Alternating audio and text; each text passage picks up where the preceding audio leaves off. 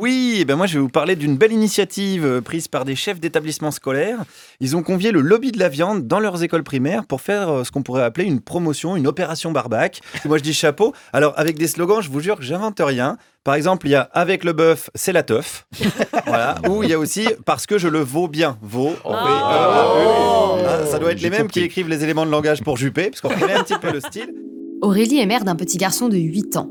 L'année dernière, il a participé à une sortie pédagogique organisée par un lobby de la viande dans le cadre de son école.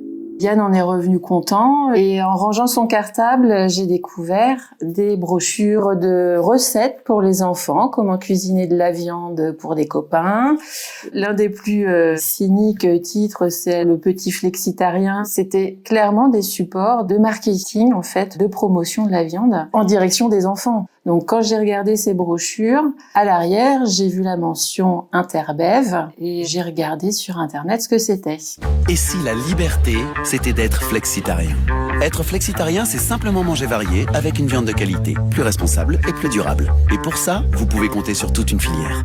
Aimez la viande, mangez-en mieux.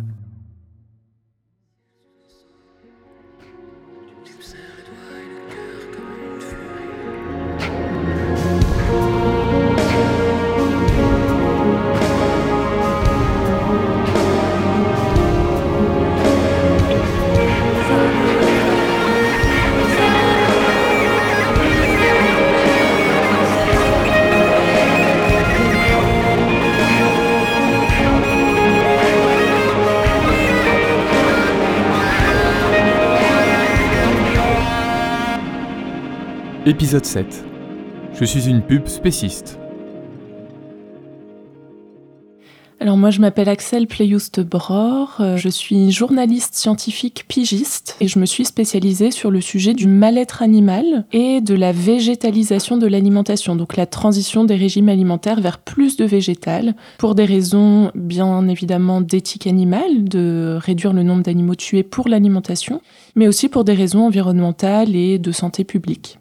J'ai fait des études de sciences sociales à l'université. J'ai fait une licence en philosophie et sociologie à Lille et ensuite j'ai enchaîné avec un master en sociologie et études féministes à Montréal, l'Université du Québec à Montréal. Et puis par ailleurs, depuis 2014-2015, euh, je m'intéresse beaucoup à ce qu'on appelle la question animale, c'est-à-dire la question de l'exploitation des animaux, qu'on peut aussi appeler la question du spécisme le spécisme étant une discrimination fondée sur le critère de l'espèce, de la même façon que le sexisme ou le racisme sont des discriminations également. Je m'intéresse à cette question du spécisme depuis toutes ces années. J'en ai fait euh, une inspiration pour euh, mon activité professionnelle. Et puis par ailleurs, euh, avant même en fait de découvrir la question animale, j'étais engagée dans le mouvement anti-pub. Quand j'étais en licence, je me suis beaucoup intéressée à RAP, résistance à l'agression publicitaire. Quand j'étais à Lille, il y avait un réseau lillois euh, rap euh, bien motivé. Et donc tout ce qui est publicité sexiste, recouvrement des publicités, revendication du droit à ne pas recevoir la publicité au quotidien, donc tout ça c'est des choses qui continuent aussi beaucoup à m'intéresser.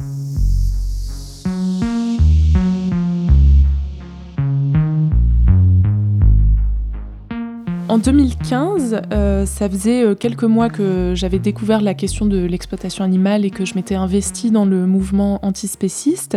Comme je venais du mouvement anti-pub, euh, j'ai tout de suite fait le lien entre les publicités et le système spéciste, et donc je me suis intéressée à la jonction des deux, à savoir le publispécisme, les publicités particulièrement pour les produits d'origine animale. Et j'ai eu l'idée de lancer une page sur les réseaux sociaux que j'ai appelée Je suis une pub spéciste, qui visait vraiment à partager des photos ou des images de publicité et d'en faire une petite analyse de critique pour comprendre ce qui se jouait à travers la publicité en question. Et donc ça a bien marché. Euh, j'ai fait ça pendant plusieurs années, à régulièrement, voire même quotidiennement, à un moment, euh, partager des publicités. Et puis au bout d'un moment, les gens m'envoyaient des photos euh, de publicités croisées près de chez eux. Et on s'est mis à collectivement faire du détournement publicitaire des publicités pour des produits d'origine animale, et notamment à travers du collage de stickers, euh, de la dénonciation euh, collective, des actions en collaboration avec RAP aussi, on a eu quelques-unes. Donc c'est une page qui est encore en ligne, qu'on peut trouver euh, sur les réseaux sociaux. Et donc en 2018, je suis rentrée en France. Disons que je me suis intéressée au métier de journaliste scientifique. Parce que j'avais un ami à moi euh, qui avait fait une formation en journalisme scientifique et j'ai trouvé ça très intéressant. Je... En fait, moi, j'ai pas forcément une vocation journalistique depuis très longtemps. C'est vraiment euh, suite à mon mémoire de sociologie que je me suis dit que ça me plairait beaucoup, en fait, euh, tout ce qui est mettre en forme de l'information, faire des recherches documentaires sur un sujet. Donc j'ai fait une formation d'un an à l'ESJ Lille, École supérieure de journalisme de Lille, en journalisme scientifique. Et puis, dès la sortie d'école, je me suis lancée à la pige, c'est-à-dire euh, ce qu'on pourrait appeler journalisme indépendant, pour pouvoir vraiment garder la main mise sur les sujets dont je parle dans le cadre de mes articles, pouvoir travailler avec plusieurs médias et donc m'adresser à plusieurs lectorats. Et je me suis tout de suite spécialisée sur tout ce qui est nutrition végétale, mal-être animal, enfin ce qu'on appelle bien-être animal, mais qui est un terme extrêmement galvaudé, donc mal-être animal dans euh, l'élevage, la pêche, etc. Et puis transition agricole vers des modèles moins, euh, moins carnés, voilà. Et donc là, ça fait un peu plus de deux ans que je suis journaliste scientifique pigiste, spécialisée sur ces sujets. Et euh, ça me plaît beaucoup, j'adore. J'apprends énormément de choses en exerçant mon métier. Et euh, mon objectif, c'est vraiment de, de parler de sujets idéalement dont aucun autre euh, journaliste ne parlerait si moi je ne les traitais pas. Donc vraiment de combler un, vide un petit peu médiatique sur les questions euh, antispécisme, revendications animalistes, etc. Parce qu'on a de plus en plus de journalisme écologiste, ce qui est excellent. Mais vraiment le point de vue animaliste, il n'est pas encore très représenté. Et même s'il y a beaucoup de convergence entre écologie et antispécisme, je pense qu'il euh, faut avoir déjà un mouvement social, un mouvement militant autonome sur les questions d'antispécisme, mais il faut aussi une couverture médiatique euh, avec un traitement des enjeux proprement euh, focalisé sur les questions de bien-être animal et des animaux en tant qu'êtres dignes de considération morale.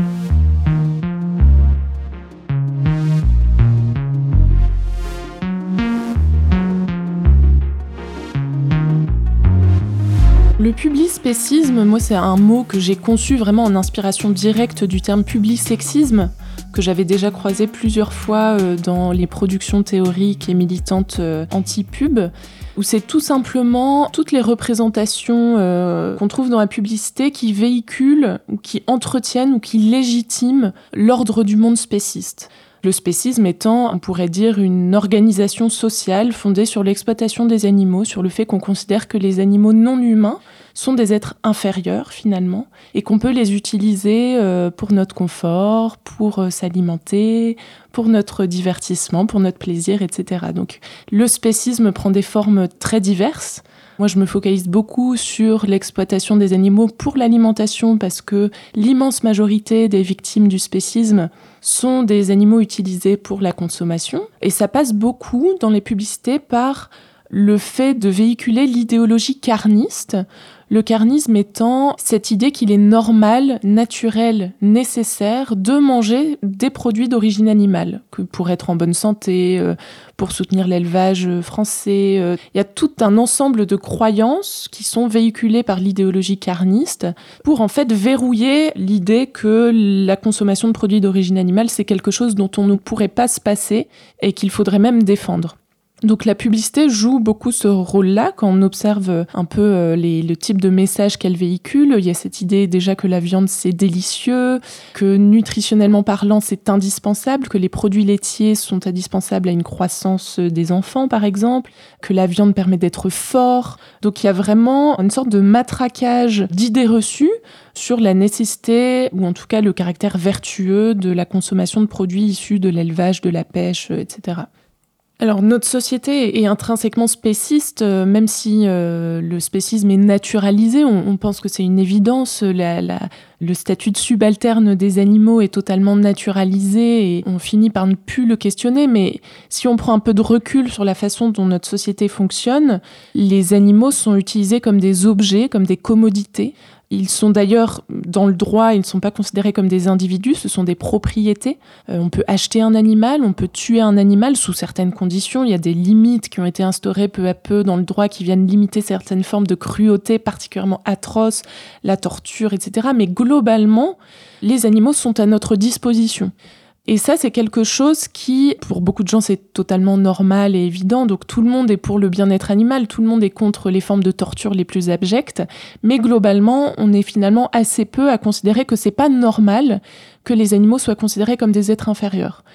Pour autant, euh, les antispécistes, ce mouvement politique qui s'oppose au spécisme en tant que discrimination injuste, arbitraire et violente, les antispécistes ne vont pas pour autant dire que les humains sont identiques aux animaux ou qu'on serait tous égaux dans un sens un petit peu euh, naïf, dans le sens euh, un mouton égale un moustique égale un humain égale une vache. C'est pas une identité de fait, c'est plutôt une volonté d'organiser une égalité au niveau de la considération morale, au niveau de la considération des intérêts des uns et des autres. Et quand on regarde, si on compare euh, les humains moyens et la plupart des autres animaux, en fait, on partage énormément d'intérêts communs.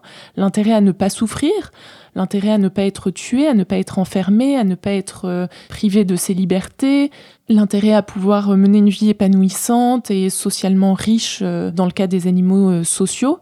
donc en fait, c'est plutôt essayer d'avoir un projet politique qui refuse une inégalité de traitement qui serait fondée sur des critères arbitraires et l'espèce en elle-même est un critère arbitraire de considération morale.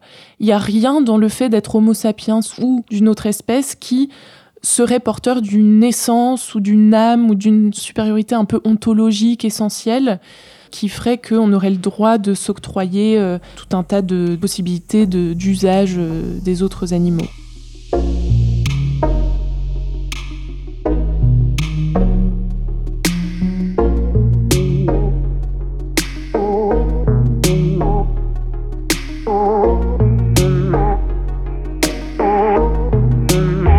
J'ai fait un mémoire de recherche sur le spécisme et plus particulièrement sur la question de l'élevage, où j'avais envie d'essayer de donner une définition sociologique de l'élevage, donc pas seulement appréhender l'élevage comme euh, eh ben, une activité euh, agricole ou un métier ou une façon de vivre avec les animaux, mais essayer de m'inspirer de tout ce qu'avaient pu produire les féministes au sujet des relations hommes-femmes, tout ce qu'elles ont pu expliquer au sujet du mariage, au sujet du harcèlement de rue, au sujet de la façon dont la société est organise les rapports euh, de genre, les rapports entre hommes et femmes en tant que groupes sociaux.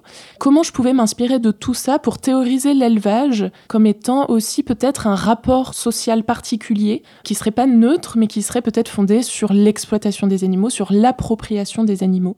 Donc je me suis beaucoup inspirée de Christine Delphi, de Colette Guillaumin, qui sont des féministes du courant matérialiste, qui est un courant parmi d'autres du féminisme. Du coup, dans mon mémoire, voilà, il y a à la fois le versant un peu théorique sur comment définir l'élevage. Donc moi je propose que l'élevage soit défini comme un rapport d'appropriation dans la continuité d'autres rapports d'appropriation historiquement décrits, donc euh, l'esclavage, le servage ou le sexage, qui est un terme proposé justement par Colette Guillaumin pour décrire les rapports hommes-femmes.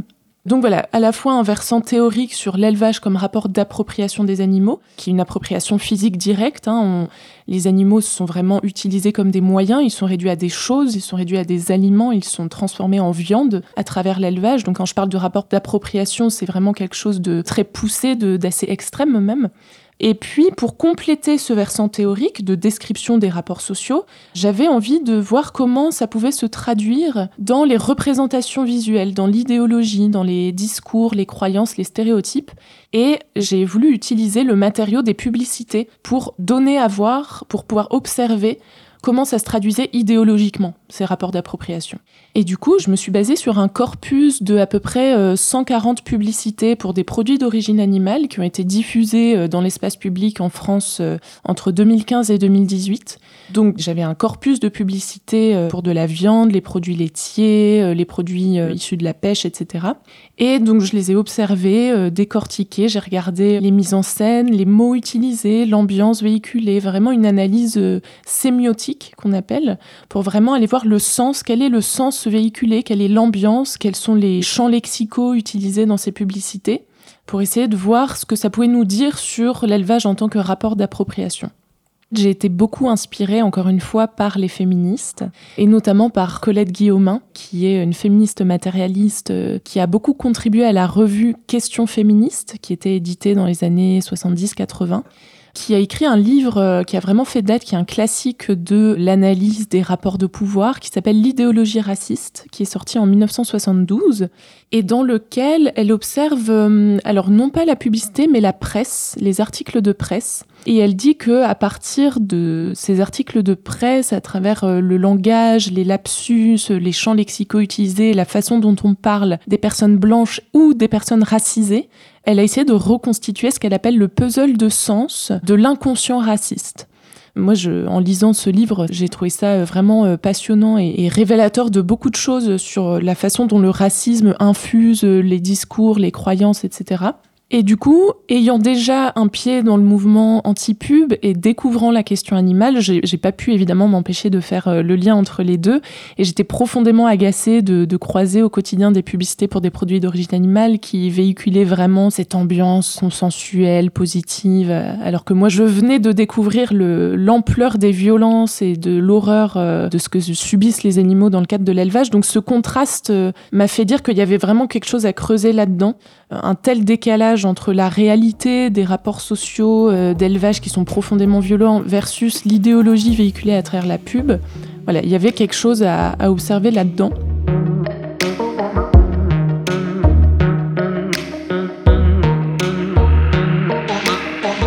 À partir de mon corpus de 139 publicités, euh, la première chose que j'ai observée qui était assez flagrante, c'est que dans la grande majorité des publicités observées, les animaux sont totalement absents. Ça a beau être des publicités pour des produits issus de l'exploitation animale, les références aux animaux en tant qu'individus sont totalement absentes. Et même les références au fait que c'est des produits issus de l'élevage sont absentes. Donc ça, c'est le cas pour à peu près les deux tiers, voire les trois quarts des publicités observées, où en fait on a vraiment une focalisation sur le produit de consommation.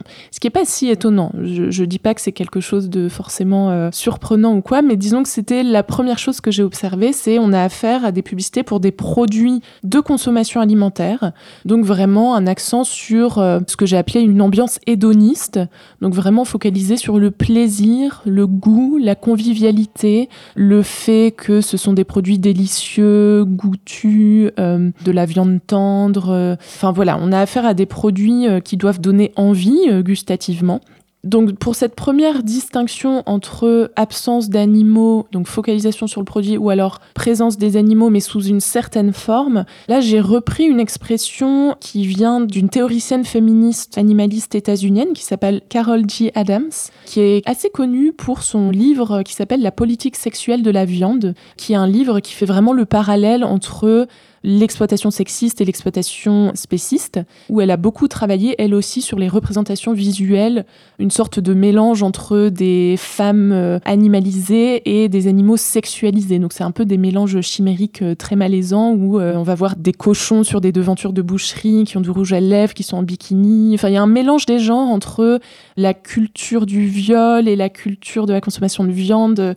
Donc elle a beaucoup étudié ça, Carol Adams. Et dans son livre La politique sexuelle de la viande, donc qui est sorti en 92, elle parle de référent absent, qui est une expression pour désigner le fait que le référent animal, qui est normalement le référent de tous les produits euh, issus de l'exploitation animale, il est absent des représentations visuelles autour de l'élevage. Donc ça, c'est vraiment ce que j'ai pu observer, ce poids du référent absent. Et donc, en contrepoint du référent absent, pour les 29% euh, de publicité où il y avait une référence aux animaux, j'ai pu observer que c'était une façon très particulière de faire référence aux animaux. Et là, pour cette catégorie de publicité, j'ai voulu parler de différents présents.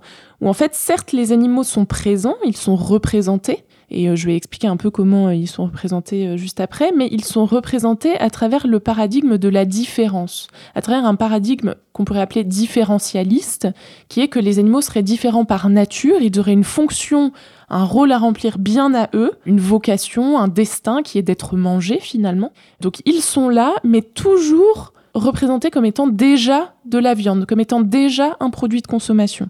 Donc voilà, ça c'était la première distinction que j'ai faite avant de l'affiner un petit peu dans les sous-catégories, mais d'un côté référent absent pour la grande majorité des publicités, et de l'autre le différent présent, où certes les animaux sont là, mais ils sont représentés de telle façon que finalement ils sont pas là en tant qu'individus, ils sont là pour jouer un rôle, le rôle qu'on attend d'eux, qui est d'être consommés, et d'ailleurs de consentir si possible à leur consommation, comme ça ça ne remet rien en question et c'est au service du statu quo de l'exploitation animale. Donc, dans les quelques cas où les animaux sont représentés dans la publicité euh, spéciste, il y a beaucoup de représentations effectivement de type suicide food ou nourriture suicidaire, où en fait la suicide food, c'est représenter les animaux comme s'ils étaient consentants à leur exploitation, comme s'ils remplissaient volontairement et avec enthousiasme leur euh, destin qui est d'être consommés. Donc c'est des représentations euh, assez dérangeantes. Souvent, euh, les animaux sont représentés de façon un peu humoristique ou cartoonesque. Par exemple, en France, on a pu avoir des pubs pour une marque de volaille où on voyait des poules danser le French cancan dans leur ferme. On peut imaginer des animaux qui se découpent eux-mêmes en rondelles de saucissons. En fait, c'est très lié au mythe de la viande heureuse, de cette idée que finalement il n'y aurait pas de victimes concernées par euh, l'institution de l'élevage. Ça serait un système donnant-donnant, tout le monde est gagnant, les animaux sont heureux de non seulement euh, bénéficier de bonnes conditions d'élevage, mais en plus ils sont heureux de fournir leur propre viande pour euh, qu'on puisse la déguster. Donc ça c'est vraiment une sorte de fantasme carniste vraiment très poussé. D'ailleurs moi je fais un parallèle assez fort avec la question de la culture du viol, qui est vraiment cette idée que les femmes seraient d'emblée consentantes à des rapports sexuels imposés et que d'ailleurs on leur imposerait jamais rien et que c'est elles qui l'ont voulu, c'est elles qui étaient dans la séduction et qu'il n'y a pas de victimes de viol, il y a seulement un ordre du monde où les femmes sont euh, disponibles pour les hommes. Et voilà, moi je fais vraiment ce parallèle avec la suicide food parce qu'il y a cette même idéologie qui est véhiculée que les animaux sont toujours disponibles pour nous et qu'ils adhèrent totalement à la fonction qu'on leur donne. Euh, voilà. Et ça, ça permet vraiment d'évacuer toute notion de conflit, de victime, de violence, d'antagonisme, d'imposition sur les animaux, parce que si les animaux sont consentants, c'est qu'il n'y a pas de rapport de pouvoir qui leur est imposé de force. Et donc, les contenus de type suicide food permettent vraiment d'atténuer toute dissonance cognitive qui pourrait émerger dans l'esprit des consommateurs, à savoir une sorte de tension désagréable, une tension interne désagréable en mode ben j'aime les animaux, je veux pas leur faire de mal, je suis sensible aux questions de bien-être animal, je suis contre l'élevage industriel, enfin c'est 85% des Français françaises qui sont contre l'élevage industriel et pourtant je mange de la viande qui à 95% provient de ces mêmes élevages industriels. Donc il y a une tension entre le point de vue des citoyens et les actes d'achat des consommateurs qui est totalement euh, éteinte. Enfin l'industrie de la viande essaye d'éteindre cette tension avec des contenus euh, publicitaires très positifs, euh, très consensuel avec des animaux dans des prés verts, des petites fermes familiales. Donc voilà, il y a un mensonge à grande échelle. C'est absolument pas représentatif de ce que vivent les animaux dans le cadre de l'élevage, mais c'est très efficace pour faire perdurer le statu quo sur la question de la consommation de viande.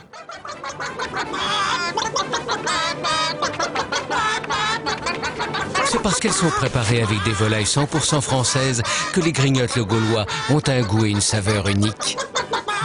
Nous travaillons sur l'exploitation familiale, mon frère et moi. Et nous avons une exploitation de porcs d'engraissement. L'animal est joueur et très curieux. Les porcs adorent s'amuser avec la paille. Ils ont des balles pour se divertir. Chaque porc a sa place. Un exemple paradigmatique de Suicide Food, c'est la vache qui mais on peut aussi penser à la vache à boire de Michel et Augustin, qui sont ces sortes de boissons à base de lait de vache, où on voit toujours des vaches souriantes qui présentent elles-mêmes la bouteille de lait, euh, toujours avec ce mélange entre individu et produit, la vache à boire. Ça, c'est typiquement un discours publicitaire, ça ne veut rien dire, mais ça véhicule cette idée positive, rigolote. C'est un peu comme la notion de vache laitière, ou de poule pondeuse, ou de poulet de chair, c'est que les animaux sont toujours déjà euh, assimilés à leur fonction qui est de produire des produits euh, de consommation. Il y avait une publicité aussi qui m'avait bien, euh, je trouvais qu'elle était vraiment explicite sur ce mélange individu-produit. C'est une marque de jambon Brocéliande dont le slogan c'était le jambon bien élevé. En fait, c'est pas le cochon qui est bien élevé, c'est déjà le jambon en tant que produit qui a eu des bonnes conditions d'élevage. Donc il y a un peu un flou comme ça et qui est directement lié à ce que j'ai appelé la viandisation des animaux. C'est qu'il y a vraiment une assimilation, enfin même une confusion entre l'animal en tant qu'individu qui a des intérêts, qui peut souffrir, euh, qu'on met à mort, etc. Qu'on ne voit jamais vraiment. On ne voit jamais, en fait, euh, les animaux d'élevage, ils sont enfermés dans les élevages et ils sont pas représentés dans les publicités. Et puis ce produit qui a quelque chose de réconfortant, de délicieux, d'attrayant et de nutritionnellement indispensable, enfin selon la publicité. Donc les animaux, quand ils sont présents, c'est comme s'ils étaient de la viande pas encore morte. C'est que leur finalité, c'est d'être de la viande. Et s'ils sont là, c'est seulement comme évocation d'un truc un peu champêtre ou de l'élevage. Ou alors ils sont là pour euh, mettre en scène eux-mêmes le fait qu'ils vont bientôt être de la viande euh, qu'on va pouvoir manger. Euh. Et il y a une formule de Florence Burga, qui est une philosophe française qui a beaucoup et qui continue de travailler sur la question animale, qui dit que les animaux disparaissent au profit de ce que l'on tire d'eux à savoir des produits de consommation. Et euh, ça fait écho à une autre formule que j'aime beaucoup d'une personne qui s'appelle Patrice Rouget, qui a écrit euh, La violence de l'humanisme, où il dit À l'abattoir, il ne se passe rien. Et ça, c'est un peu la formule qui résume un peu la suicide food, c'est que l'abattoir devient un lieu euh, totalement anodin, voire même euh, un lieu inexistant. Et euh, la production de viande serait quelque chose de spontané. La viande est produite ex nihilo. Il n'y a aucun conflit moral ou politique autour de ça. C'est vraiment à l'abattoir, il ne se passe rien. et d'ailleurs, les animaux sont toujours déjà de la viande et c'est la chose la plus naturelle du monde.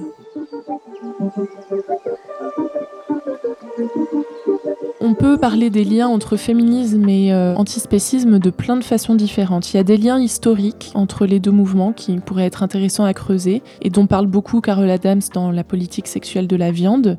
Un cas euh, emblématique de ça, c'est le fait que beaucoup des suffragettes étaient aussi investies dans la lutte contre la vivisection, l'expérimentation animale sur des animaux vivants. Donc on pourrait euh, creuser un peu cet aspect historique, on pourrait dire que les deux mouvements sont opposés à la violence, l'appropriation des corps, la violence euh, sur les femmes et les animaux, et que finalement il y a un projet commun de combattre des systèmes de domination, mais ça c'est un petit peu large, ça ne dit pas grand-chose des liens précis entre les deux mouvements. On pourrait aussi parler de la dimension genrée de l'alimentation carnée. Ça, c'est quelque chose euh, qui a fait l'objet quand même de plusieurs livres, et je pense notamment au travail de Nora Boisouni, qui est une journaliste spécialisée notamment sur euh, l'alimentation, qui a écrit deux livres sur la dimension genrée de la consommation euh, alimentaire. Donc elle a écrit Stexisme sur la viande et le virilisme et Féminisme plus largement sur la dimension genrée de l'alimentation. Une partie de ce que j'ai pu observer dans mon corpus publicitaire, c'est des publicités qui avaient vraiment un lien avec l'univers de la séduction, de la jouissance, euh, et toujours dans un cadre euh, hétéro-normé avec des représentations phalliques euh, de la saucisse, ce genre de choses, ou euh, une sorte de d'utilisation du, du, corps de la femme comme euh, quelque chose de séduisant, enfin quelque chose qui a été décrit maintes et maintes fois par les féministes dans la sexualisation des femmes à travers la publicité, et pas seulement leur sexualisation, mais aussi une forme de, de découpage du corps des femmes pour mettre en valeur les parties attrayantes, consommables, la poitrine, le fessier, on nommait de mettre leur tête sur l'affiche, ce genre de choses. Donc là, oui, il y a des liens à faire avec la façon aussi dont les animaux sont fragmentés dans la publicité, où en fait on met en valeur leurs parties consommables, appropriables, et on met totalement de côté euh, l'individu avec son agentivité, euh, toute son individualité. Donc je pense qu'il y a un traitement similaire euh, des femmes et des animaux dans certaines publicités qui peuvent aussi aboutir à un mélange des deux, un mélange des genres dont j'ai parlé un peu plus tôt, qui était beaucoup décrit par Carole Adams, c'est que moi j'ai appelé carnosexisme, qui fait que tout cet univers viriliste ce male gaze dans la publicité où on va euh, à la fois mélanger la présentation d'une viande rouge saignante associée à la, force physique, euh, la masculinité, et puis des corps de femmes très sexualisés, euh, très clichés, pulpeuses, délicieuses, etc. Donc il y a à la fois l'attrait gustatif, l'attrait sexuel, enfin c'est vraiment une explosion de fantasmes masculins hétéros qui parfois sont présentés dans la pub de façon caricaturale. Alors toutes les publicités pour la viande ne sont pas comme ça bien évidemment, mais parfois dans certaines publicités euh, pour de la viande rouge, ça devient euh, vraiment cliché.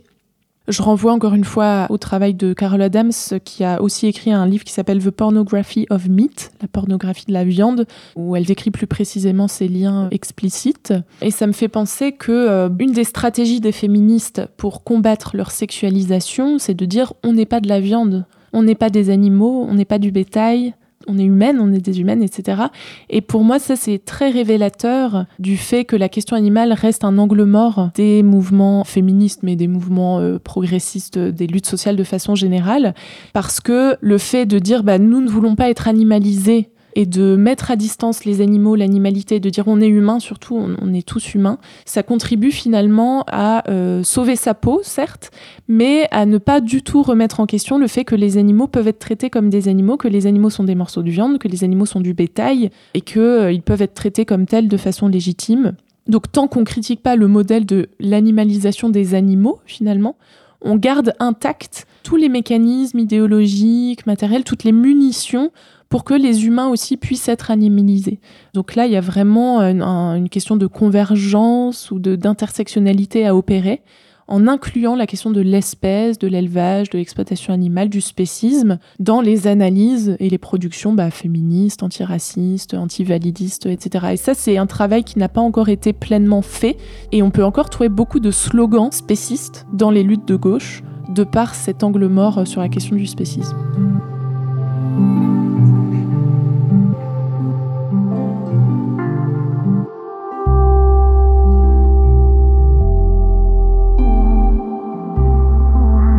Dirais qu'il y a une évolution des publicités spécistes, mais pas forcément pour aller vers un mieux. Disons qu'il y a une adaptation des publicités, donc de l'industrie, par rapport à une remise en question de plus en plus forte de l'exploitation animale et de l'élevage intensif, etc.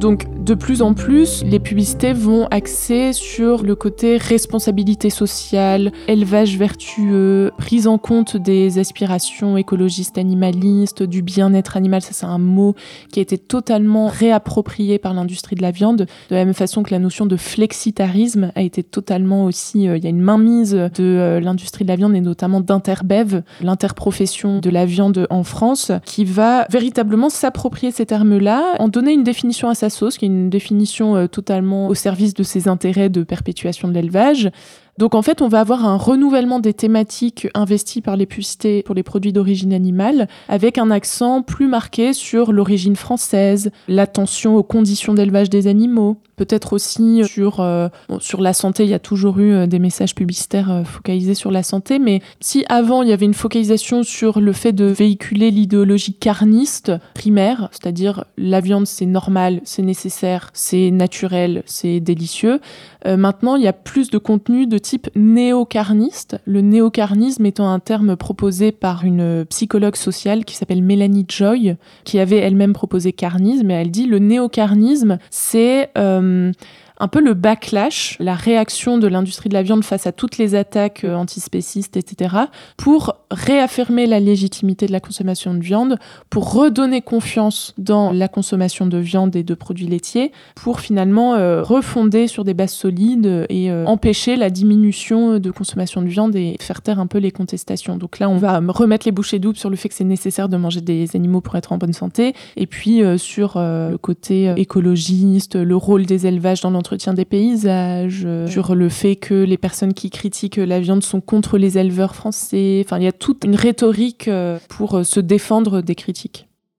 Alloué, on n'a rien à cacher. Rien Nos poules et nos poulets fermiers sont élevés en liberté. Nous veillons au bien-être de nos volailles. Nous travaillons dans le respect de nos valeurs environnementales, et ça se voit étiquetage environnemental Planet Score et bien-être animal. Parce que manger mieux, ce n'est pas rien. Louer libre par nature. Clairement, l'évolution qu'on observe dans la publicité en termes de mise en avant de choses très vertueuses ou euh, pour rassurer sur le bien-être animal, etc., ne correspond pas à une réalité dans euh, l'évolution des pratiques d'élevage. Par exemple, euh, on n'observe pas du tout une diminution de l'élevage industriel. ça reste le modèle dominant, écrasant en ce qui concerne l'élevage en France. Et à ce sujet, il y a un gap énorme entre l'aspiration des citoyens, quand on regarde l'opinion, les sondages, le positionnement des Français et des Français sur les questions d'élevage industriel ou de soutien de certaines mesures publiques en faveur des repas végétariens à la cantine, par exemple. Il y a un fort soutien pour des mesures ambitieuses de végétalisation de l'alimentation et de soutien à la sortie d'un modèle productiviste intensif. On est à chaque fois à plus de 80% de soutien à ces mesures, versus euh, déjà les actes de consommation de ces mêmes personnes qui continuent de consommer massivement des produits issus de l'élevage industriel, mais c'est pas forcément un manque de volonté. On sait bien les limites de ce que peuvent faire les, consommateurs à l'échelle individuelle quand ils sont noyés dans un écosystème qui les incite à consommer ces produits-là, euh, pourtant euh, dont ils ont conscience qu'il y a énormément d'externalités négatives et de méfaits. Donc il y a à la fois ce gap entre l'opinion des citoyens et les comportements des consommateurs, mais il y a aussi euh, et surtout un énorme euh, manque en termes d'action publique pour vraiment amorcer une transition rapide, ou en tout cas euh, suffisamment rapide, pour répondre aux attentes citoyennes, mais aussi répondre à l'urgence climatique de neutralité carbone, etc. Et en fonction des sources scientifiques ou des instituts de recherche, on estime qu'il faut réduire en France la consommation de viande entre 20 et 60 70% par rapport à actuellement. Et on n'y est absolument pas, on n'y est vraiment pas. Et on ne pourra y arriver que avec des mesures euh, d'action publique euh, ambitieuses et rapides.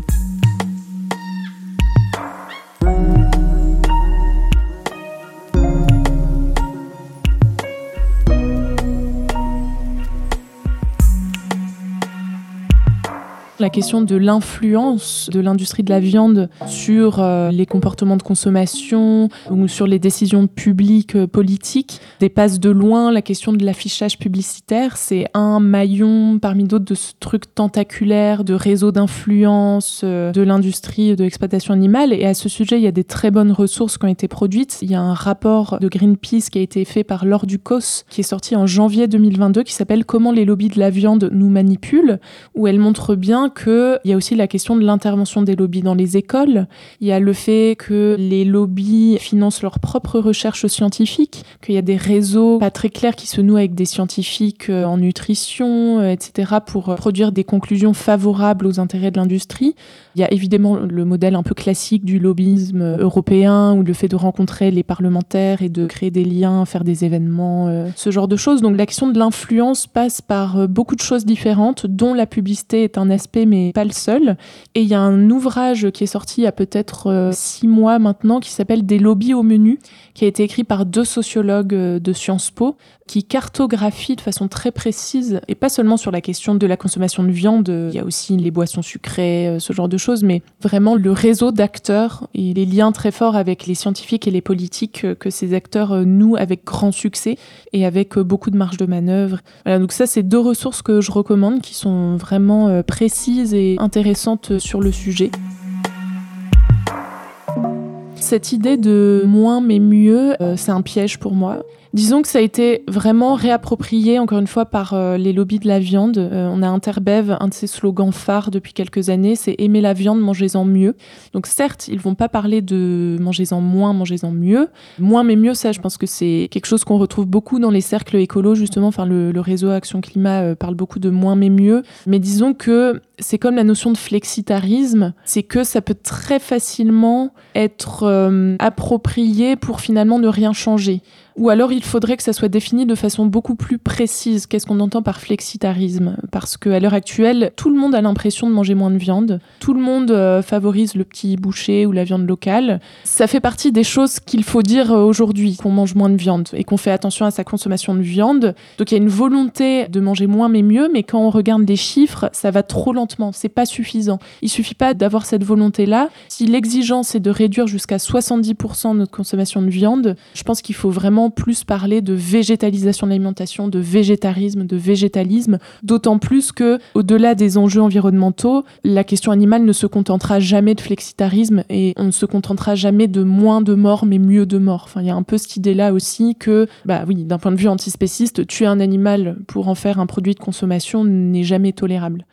Mais pour revenir sur euh, justement la notion de flexitarisme, il y a l'IDRI, qui est un think tank euh, sur les questions euh, climatiques et de développement durable, qui a produit un rapport qui est sorti vraiment tout récemment, mi-avril, qui a plusieurs propositions sur les questions d'alimentation et d'agriculture pour amorcer une transition à la hauteur des enjeux climatiques et de l'objectif de neutralité carbone, qui propose parmi d'autres mesures de mieux encadrer et de mieux définir la notion de flexitarisme pour en faire un vrai levier de changement des comportements et pour que la population puisse s'approprier ce terme-là avec des effets concrets à la clé. Parce qu'actuellement, le flexitarisme, si vous tapez ça sur Internet, vous allez tomber sur le site d'Interbev, naturellement flexitarien, qui va vous proposer plein de recettes. Toutes les recettes contiennent de la viande, donc c'est absolument pas représentatif de ce que ce devrait être, le flexitarisme.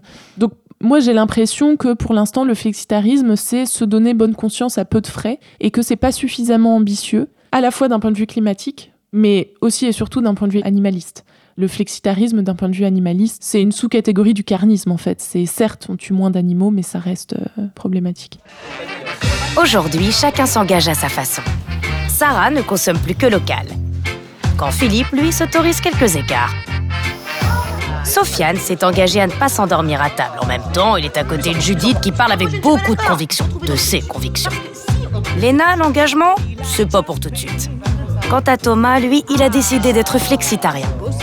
Car être flexitarien, c'est aussi s'engager. S'engager à consommer de façon raisonnée, en choisissant une viande plus durable, meilleure pour soi et pour nos territoires. Et pour ça, vous pouvez compter sur l'exigence de toute une filière. Aimez la viande, mangez-en mieux. Pourquoi je suis aussi sceptique sur la notion de flexitarisme, c'est que je constate à la fois le dévoiement et la réappropriation par l'industrie de la viande, qui en fait un outil néocarniste pour faire taire les contestations. C'est on est critiqué de toutes parts, bon bah ok, on va se mettre à parler de flexitarisme, mais on va en parler selon nos conditions. Et deuxièmement, c'est que dans les faits, Beaucoup de gens parlent de flexitarisme, beaucoup de gens parlent de consommer moins mais mieux, mais que ça se traduit par des choses qui sont profondément insatisfaisantes en termes d'objectifs climat ou animalistes. Donc c'est vertueux, c'est un effort nécessaire, c'est positif, mais peut-être que dans un contexte de ressources limitées, de ressources militantes, politiques limitées, dans un contexte d'urgence aussi, peut-être qu'on devrait déjà parler de végétarisme et de véganisme. Même d'un point de vue écolo, je pense que c'est audible aujourd'hui de parler d'emblée de végétarisme. Et que, euh, voilà, dans un contexte d'urgence et de ressources limitées, euh, j'aspire à des choses plus ambitieuses que le flexitarisme.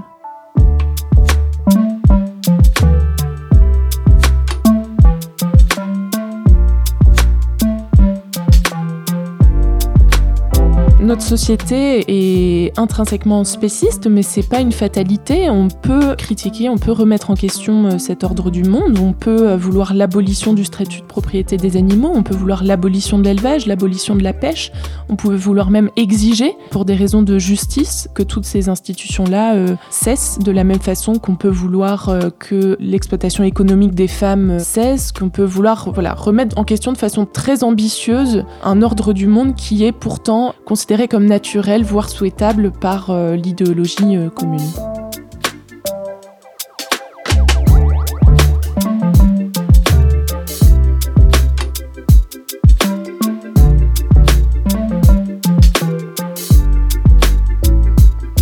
Faut absolument tarir les subventions dédiées à la promotion des produits issus de l'élevage. Parce que quelque chose qu'on ne sait pas forcément, c'est qu'il y a une politique de la PAC, la politique agricole commune à l'échelon européen, qui est vraiment dédiée à la promotion des produits issus de l'agriculture européenne. C'est pour valoriser la production agricole européenne. Et il faut savoir qu'une grosse partie de ce budget dédié à la promotion, donc quand je dis promotion, c'est vraiment des campagnes d'affichage, des foires agricoles, aussi le fait d'avoir recours à des influenceurs, aussi du budget de publicité sur Internet, sur les réseaux sociaux, etc. Donc c'est vraiment un package de stratégies de communication.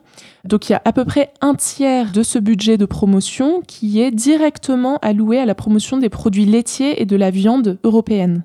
Donc ça c'est un rapport de Greenpeace qui a été publié il y a deux ans, en avril 2021, qui donne des chiffres et notamment qui montre que de 2016 à 2020, il y a 250 millions d'euros qui ont été distribués par l'Union européenne pour faire la promotion de la viande et des produits laitiers à travers plusieurs pays européens, notamment énormément la France, mais aussi l'Italie euh, et d'autres pays européens. Et par exemple, ça c'est peut-être des campagnes que vous avez vues passer sans forcément réaliser que c'était financé par l'Europe. Il y a eu une campagne J'adore l'agneau il y a une campagne aussi qui s'appelle Proud of Beef sur la viande de bœuf, ce qui est particulièrement édifiant d'un point de vue aussi écologiste. Il y a aussi Let's Talk About Pork sur la viande de porc. Et d'ailleurs, c'est particulièrement intéressant cette campagne sur la viande de porc parce que quand on regarde le site internet dédié à cette campagne, on ne sait pas trop. Enfin, il y a un peu. Euh, est-ce que c'est de l'information santé publique euh, En fait, il y a vraiment cette stratégie d'utiliser la rhétorique nutritionnelle, scientifique. Donc, euh, sur la viande de porc, en fait, il y a vraiment ce modèle du débunkage entre vrai ou faux. Est-ce que l'élevage porcin contribue massivement à la production de gaz à effet de serre? Faux. On va vraiment avoir euh, une sorte de manipulation des chiffres ou stratégie du doute où on met en avant certains faits scientifiques en omettant totalement de parler du consensus écrasant qui par ailleurs montre qu'il y a des externalités massives euh, négatives de la production de porc. Donc voilà, il y a vraiment, euh, et d'ailleurs un ciblage sur les jeunes qui est totalement assumé quand on va voir les dossiers de financement. Donc voilà, déjà, ne serait-ce que tarir ces dizaines, ces centaines de millions d'euros qui sont alloués à la promotion, au matraquage de la consommation de viande, je pense que ça serait déjà pas mal. Et puis, au-delà de la question de réduire les publicités, je pense qu'il faut aussi valoriser la végétalisation de l'alimentation. Aujourd'hui, on est encore dans un climat très réticent aux questions de végétarisme, végétalisme. C'est pas quelque chose d'attrayant, c'est quelque chose qui est associé à un mode de vie privilégié, bobo. Beaucoup de gens pensent qu'on ne peut pas être végétarien et en bonne santé, encore moins vegan et en bonne santé, alors qu'il y a un consensus scientifique assez fort euh, sur ça. Là, on est en attente des nouvelles directives nutritionnelles euh, qui seront ensuite utilisées par le PNNS, le Plan national nutrition santé. C'est vraiment les recommandations officielles qui sont ensuite déclinées en campagne d'information publique, qui sont utilisées par les médecins, qui sont distribuées dans les salles d'attente. On est vraiment là euh, sur le point d'avoir les premières recommandations nutritionnelles sur les régimes végétariens et végétaliens en France. Donc ça, c'est une excellente nouvelle parce qu'on va avoir un fondement solide et scientifiquement euh, étayé et donc avec une légitimité, une caution scientifique pour euh, faire la promotion euh, des régimes végétariens et végétaliens. Et puis ça fait aussi écho à ce que je disais tout à l'heure sur le besoin d'une action publique ambitieuse, c'est qu'à l'heure actuelle en France, il existe extrêmement peu de politiques publiques en faveur de la végétalisation de l'alimentation. Très peu est fait, donc on a le poids écrasant des lobbies avec un budget virtuellement infini pour matraquer sur euh, la nécessité euh, de manger de la viande. Et par ailleurs, le rôle que devrait jouer la, force publique sur ces questions est quasiment inexistant. Euh, on a eu une proposition de loi discutée il n'y a pas très longtemps sur mieux manger à l'Assemblée nationale, qui proposait notamment dans son article 2 une option végétarienne, soit quotidienne, soit plusieurs fois par semaine dans la restauration collective, dans les cantines scolaires, qui a été euh, abandonnée avec des arguments totalement fallacieux sur les questions nutritionnelles, mais aussi sur le fait que ça mettrait en difficulté l'élevage français, alors que quand on s'intéresse au sujet et qu'on interroge les experts des différentes assos ou des scientifiques là-dessus, c'est totalement faux. Euh, mais on en est encore là. Euh, on en est encore à refuser une option végétarienne dans la restauration collective. Donc il faut absolument se mobiliser politiquement pour avoir des gains sur la question de la végétalisation de l'alimentation. D'autant plus que on sait bien que les arguments d'éthique animale, le fait de considérer les animaux euh, comme des êtres qui méritent euh, d'être respectés, ce genre de choses, le fait d'avoir ces opinions favorables aux animaux, c'est difficile quand au quotidien de par nos habitudes, de par les traditions, de par notre entourage, de par l'écosystème, notre environnement euh, quotidien, quand tout nous pousse à effectivement bah, considérer que ce sont des commodités qu'on peut acheter, consommer, qu'on peut mettre au centre de la table, etc. Donc le fait de donner structurellement, de réorganiser la société pour que ça soit facile et accessible d'être végétarien, je pense facilitera beaucoup, va faire un déblocage des verrous idéologiques sur le fait que les animaux méritent d'être euh, considérés moralement. C'est difficile d'avoir des gains idéologiques, politiques, radicaux sur l'antispécisme, quand au quotidien, c'est difficile d'appliquer, ne serait-ce qu'un peu, le fait de considérer que les animaux ne sont pas là pour nous servir. Donc moi, je suis euh, antispéciste et je pense que c'est très important de parler d'égalité, d'avoir vraiment un, un, discours idéologique, politique radical sur ces questions. Pour autant, d'un point de vue stratégique, je mise beaucoup sur des questions qu'on pourrait qualifier de non idéologiques parce que ne faisant pas référence directement à des notions très politisées, chargées, mais de végétalisation de l'alimentation, de restauration collective, de nutrition. Donner les clés à chacun chacune de devenir solidaire envers les animaux en acte au quotidien.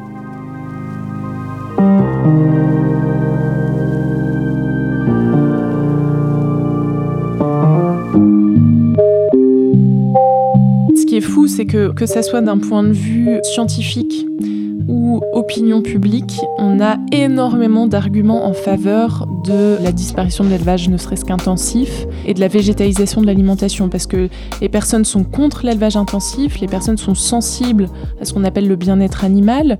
Scientifiquement, il y a un consensus écrasant sur le fait qu'il faut qu'on réduise dramatiquement notre production et donc notre consommation de produits d'origine animale. Donc tout semble converger vers une évidence qui est d'aller à l'inverse de ce qu'on fait aujourd'hui, à savoir euh, de réduire dramatiquement le poids de l'élevage dans l'agriculture et d'amorcer une transition agricole, une transition des modèles, etc. Donc on a ça.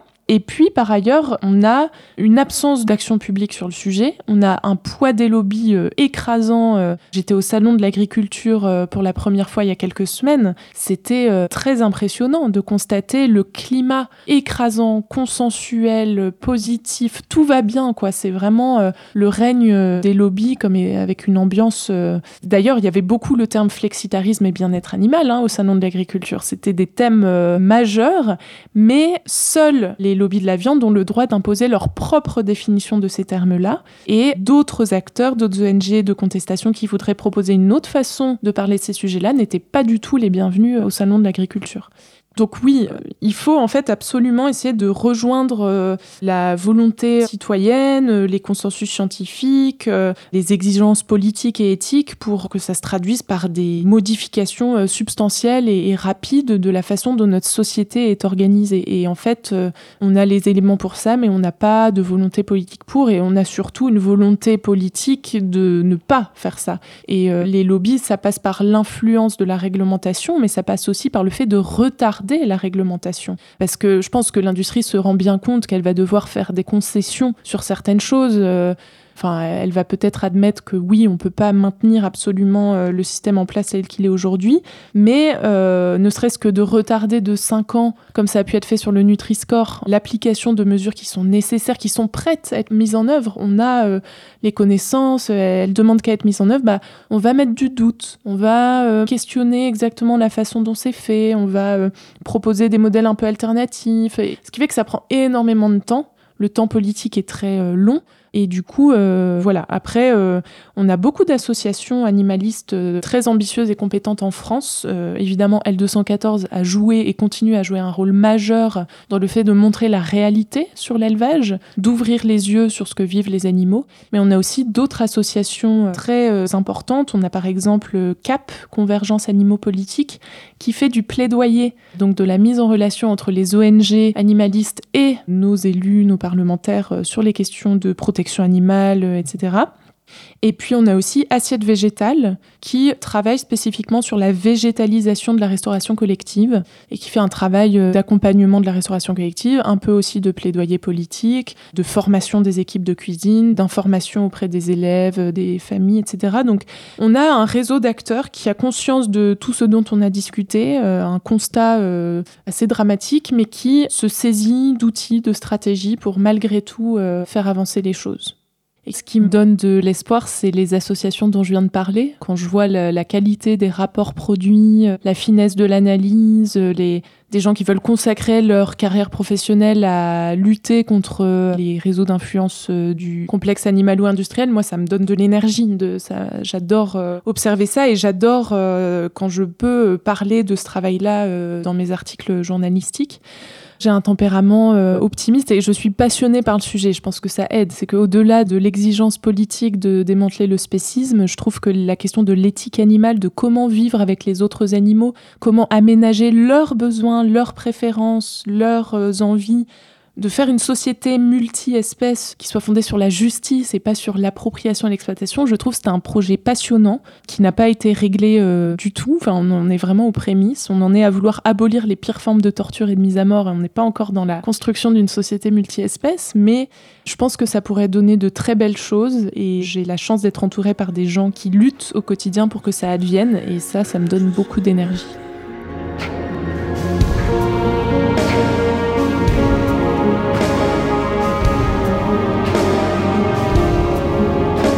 Merci d'avoir suivi cet épisode jusqu'au bout en compagnie d'Axel. Toutes les sources citées sont disponibles en description. Le podcast Plein la Vue est produit bénévolement et en toute indépendance. Si vous souhaitez soutenir ce travail, partagez cet épisode à vos proches. Nous nous retrouverons courant 2024, le temps d'enregistrer et monter de nouveaux épisodes. D'ici là, portez-vous bien.